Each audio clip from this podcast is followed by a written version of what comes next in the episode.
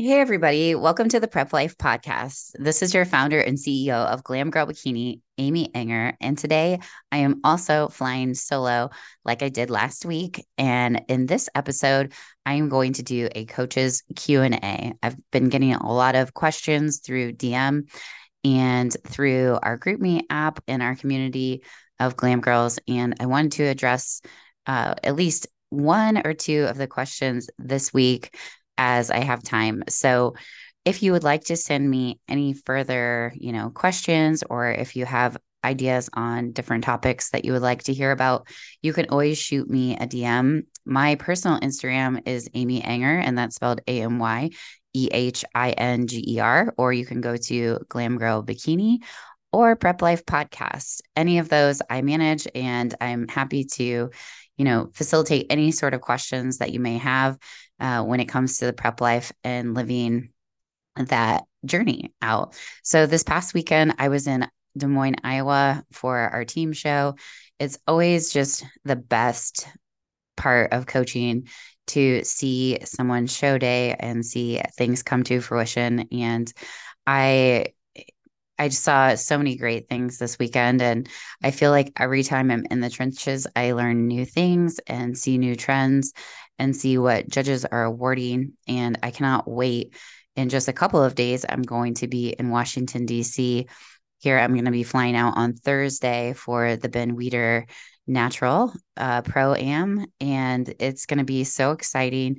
We have seven glam girls competing at that show in all different categories. And that one, you earn your pro card. You can earn it in the open class and you have to win A through H, and then you have to win the overall to win the pro card there, or you can earn it as a master's competitor.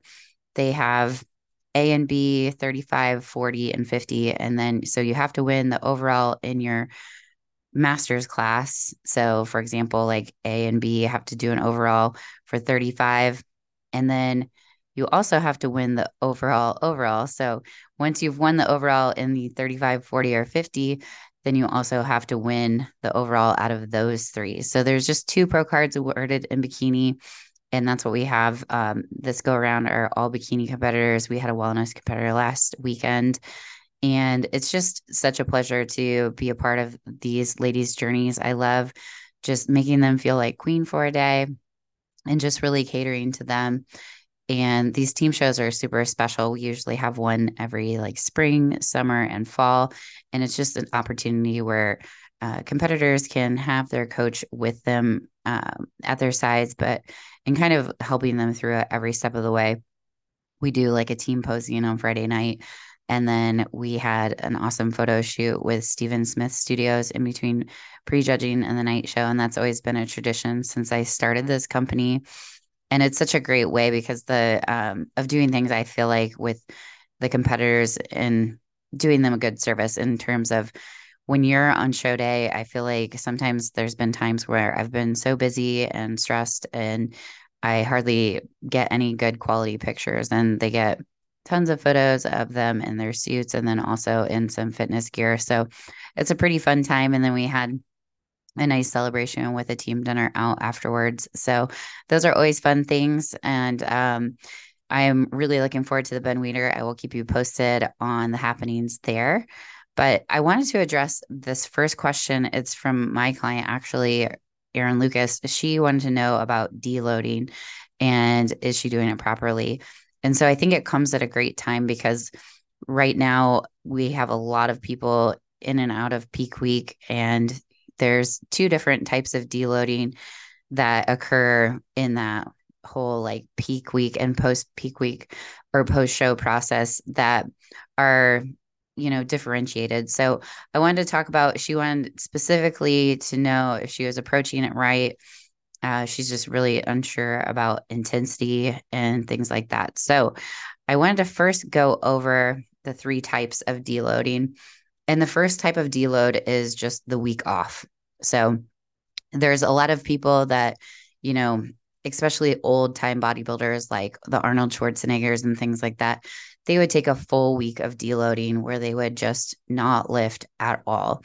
Um, this, I don't believe the research backs anymore. um, with recent evidence that um, yes, you do not lose your gains, you know, if you don't lift for two to three weeks. So if you have an injury, an illness, you're on vacation, those would be kind of like an intentional week off um, type of deload.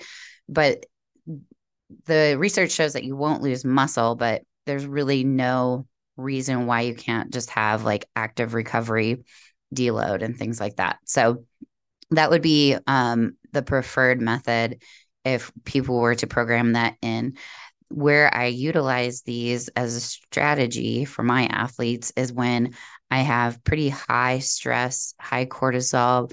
Um, maybe the adrenals are extremely taxed uh, in this individual's case, where their CNS is just absolutely fried. And I know that they would benefit from a week away from the gym. You know, sometimes it's a mental break, sometimes it's a physical break. But either way, that's the only time I really do just a prescribed full week off. And that's just to kind of manage their adrenals and their cortisol levels. And usually it does them wonders. And they can, you know, run through plateaus um, if they've been struggling. And um, it usually helps in that area. The second one is a taper week. And this is probably more well known in the like power um, lifting world where they taper and then you know do their performance uh, like max and all of that. But in this case for bodybuilding which you know powerlifting is a totally different energy system. You know you're going by strength and um, like force and performance and things like that. But then when you talk about hypertrophy you're just putting time under tension at the muscle and we're going for those glamour muscles. So when we would use a taper is actually in peak week. So with peak week, you know, it's basically a deload. So the week before your peak week is actually really your push week. That's when you're pushing the weights hard. You're really going, you know, balls to the walls, so to speak, with your cardio and you're really hammering it. And then as we go through peak week, we're slowly tapering down on our cardio, slowly tapering down on our um, steps. And then also for me, um, you know, it's with my athletes, they're going significantly down in their weights, and it's more about just keeping their heart rate up. They're not going to put on any muscle necessarily. We're just trying to get inflammation out of there. So it's in a way like another form of um, just kind of like reminding their muscles that they need them to be there. And um, as the week goes along, you know, it may go from like four to three to two sets, and it's higher repetitions, lower weight. And so that's where I find a taper week is very useful in bodybuilding because it brings inflammation out of that athlete's body. And so they're looking nice and fresh and healthy on stage. And then basically you have the standard deload and this one can be prescribed or um, like every four to eight weeks is pretty standard protocol. Um, you know, people that are new to lifting really don't need these prescribed deloads because they're not working hard enough. Um, they're not experienced enough in their lifting to understand the amount of intensity that they actually need.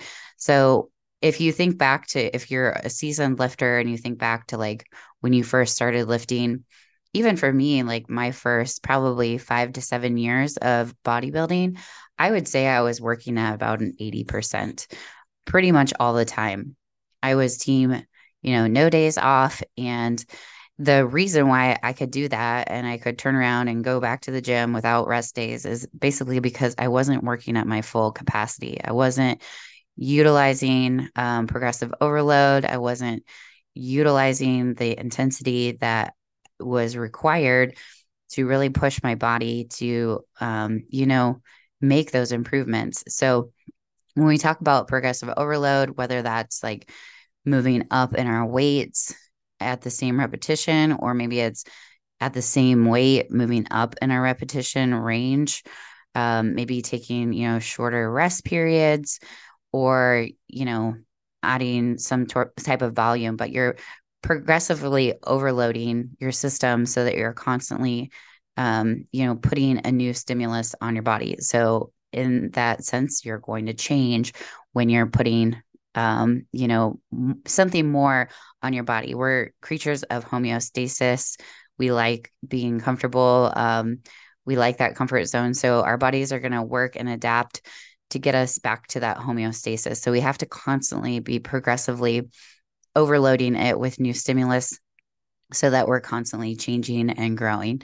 So with that, um, you know, with the standard deload, um, I would say, you know, there's a couple of ways that you could do it, but you're you're gonna have like two kind of toggle switches when it comes to it, and that's volume and intensity. And so you can maybe pull down, ratchet down your intensity um, during your deload. And you could, uh, you know, work on technique. A lot of people call this like a technique week. Um, you could also pull down your volume. Um, you know, if you had four sets going to, moving to three, or if you had three sets moving to two sets, and then another way to measure intensity is by your RPE. So, for example, if you were working at like an eight to 10 on a one to 10 scale, you could ratchet that back down to like a six to an eight. And so you're, you're going to need to like self regulate that basically. But if you really think about this type of deload, it's more about just kind of lowering the weight and really feeling that mind muscle connection, really feeling the squeeze on each of your lifts and going lighter. Um, so you can just simply think of it a deload as a going lighter type of week, if that makes sense. Okay. So different types of approaches to the deloads. You can do a proactive deload. I briefly kind of talked about that. That if you are you know, a seasoned lifter, it may be every four to eight weeks that you just have it programmed in into your general like regiment. And um, you just know, like, okay, this person really pushes 100% in the gym.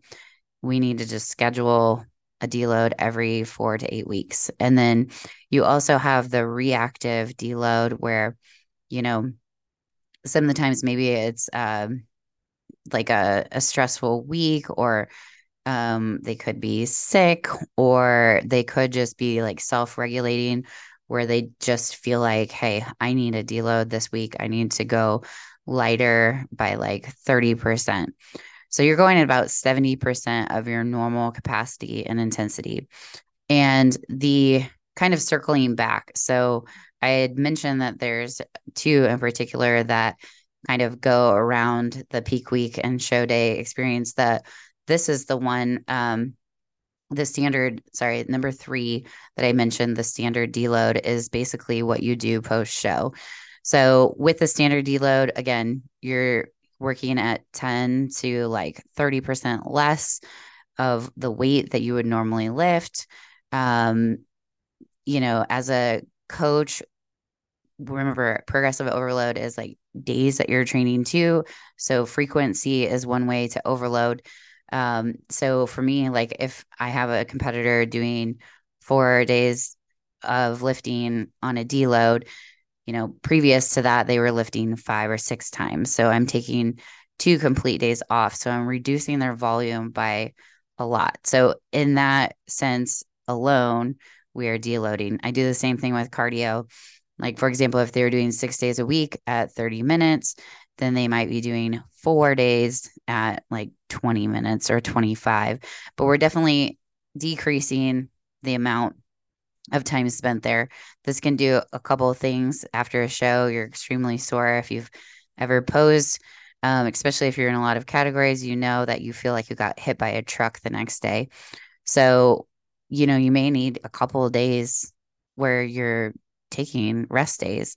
And so that will that will help you too um, in this case with the deload is when there's less days that you have to train um, you kind of give your body a little bit of time to bounce back. I'm one of those people that i like to go into the gym like the next morning um, with the cardio and the weights and i just like to really push especially if i had like a nice meal out um, i just love getting a good pump with the tan on and so that could be, you know, that could be something to consider that you just you want to go a little bit less intense afterwards just for soreness and things like that.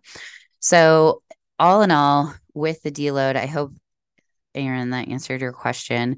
Um, just when you're thinking about your deloads and everything um, remember that you you want to make sure that you're having enough time to bounce back so that you're you know addressing certain factors. Like uh, for example you want to be able to get really good quality sleep. Um, you want to make sure that you're supporting yourself nutritionally. So just because you're deloading doesn't mean that you should lower calories. This is a recovery time for your body to repair and heal and proper nutrition is super important. So lowering calories isn't um, a good move and we want to you know really leverage this time off so that we can actually grow. And, um, you know, in some cases, some people with less days, less cardio, you know, they get more sleep and that really benefits them. But just kind of keep that in mind when you're thinking about um, deloads. And then let's see, I'm going to go to the next question. I believe it was about judges' feedback, which I think is very prevalent to this time of year, um, especially for my team and my coaching. So the question is from Michelle, and she said, I'm always curious how coaches approach feedback specifically. Can you give real life examples of how a judge has provided feedback and how you addressed it with clients? Um, example, added certain exercise to grow, modified glutes, or adjusted type of cardio, etc. Um, thank you for the question, Michelle. And I think that so if I'm at a show, I feel like it's, and I don't mean to sound like um like I'm being cocky that I know more than the judges because that's absolutely not true. Um, I've been in their seat and I totally know that judging is, you know, a hard job and it's um it's one of those things that if you're a coach, you're sitting basically I was, you know, sitting in the chairs like pretty much behind the judges. So I could see everything that they were seeing. Um, these last couple of shows that I've been to, like the Olympia, I was right behind the judges and um, or the Olympia amateur, and then um, even like the Natural Kentucky that we did in the end of September, and then this past show in Iowa. And I will tell you that because I'm obviously clued in on where what my athletes, you know, their journey and everything, and obviously I'm looking at them um, quite a bit more. Sometimes the judge's feedback can be extremely vague, um, especially like if the the judge's feedback is based on photos. Um, for example, like if you don't quite have the stage shots yet and you try to like use photos from a camera uh, and they're very low quality, if the judges didn't take good notes, it makes it really hard for them to kind of give like a fair assessment. Um, now, if the stage shots are up, sorry, my Siri's talking to me. Um, but if you did get the stage shots from NPC News Online, those are always really high quality. Um, it can it can help. Uh, I know that Sandy, what she does is if she's not at the show judging, because she does take great notes, which is what I do as well as a judge too, because I want to make sure that I'm giving specific feedback and I'm remembering specific details that that competitor would benefit from.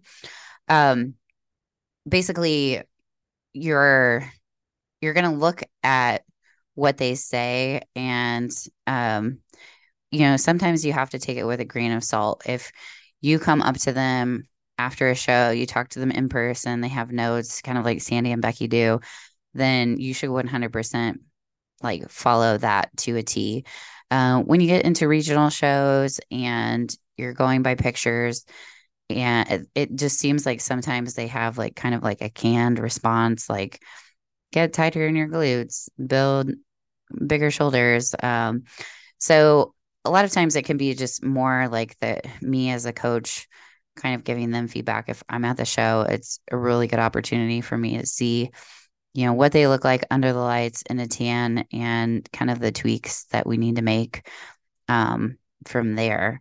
So i guess if i were to give you a specific so some of the typical things that you'll hear um, for example if you hear at all that you need to grow and you have a shorter timeline for your next show coming around the corner, then I would suggest that you think hard about long and hard about doing that next show.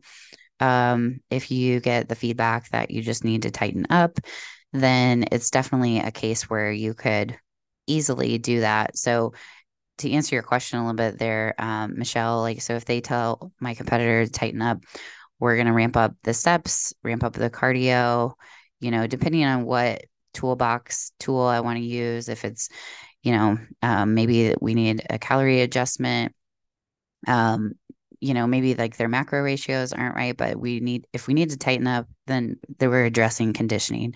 So, um, you know, if a body part is too big, then we're going to like kind of back off of that part and kind of atrophy it. And uh, like for me, with a lot of my competitors, I'll design specific programming. So if they say specifically, like, you really need a lot more front delt, or you really need to build your rear delts, you need balance for your upper body to match your lower body. So we'll work on back so we get a better taper, work on rounder shoulders, um, and so that our physiques kind of get balanced out.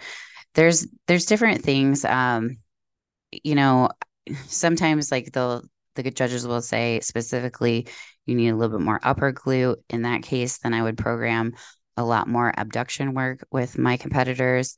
Um, if they need, you know, more conditioning in the tie-in area, sometimes that's putting on more size in the glute and hitting it from different angles, um, which that's a growth thing. Um, but but then it can also be a conditioning thing. So if they need sharper tie-ins, it's typically a combination of both. The bigger the muscle, the more it pushes against the skin, the less body fat you have to bring off. If you have smaller glutes, it's a lot harder to get your tie-ins to show. You have to be at a lot lower body fat percentage if you don't have as much muscle in the glute. So these are things that we kind of take and then we adjust and tweak and I hope that answers your question. Um, you know, I've heard this year, you know, if if people will are saying like a lot of a lot of times that the feedback that I'm hearing is just like um just a little bit tighter in the glutes. And you know if it's at a regional show I intentionally um kind of change the conditioning level for the next show in terms of like a national show. We're a little bit sharper. Um, because sometimes if you come in too hard in your tie-ins and too conditioned at a regional show you can also get marked down for that. Um, so yeah i hope that answers your question. Um, yeah again i have not done this is my second solo episode so bear with me while i ramble and um, it feels a little strange to me still, but I'm going to try to keep getting used to it so that I can get you guys some good content and really answer your questions that you have. So, if you would like to join the team and have your unicorn prep, we are a very personalized team where we get to know our athletes, we get to know their likes, their dislikes, and um, pretty much every detail and really cater to them we really take our time and um, you can go to glamgirlbikini.com and hit the get started button to apply for the team. And as I mentioned in the beginning, you can follow us on Instagram at Prep Life Podcast or at Glam Girl Bikini. If you feel it in your heart, um, please leave a rating and a review. If you enjoyed the content, just go ahead and pay it forward. Please tag us on your stories, share it, and those ratings or reviews just help it pay it forward to the next person so that they can find it if they are interested in similar topics like you. All right, with that, this is your founder and CEO of Glam Girl Bikini signing off. Thanks for listening, guys.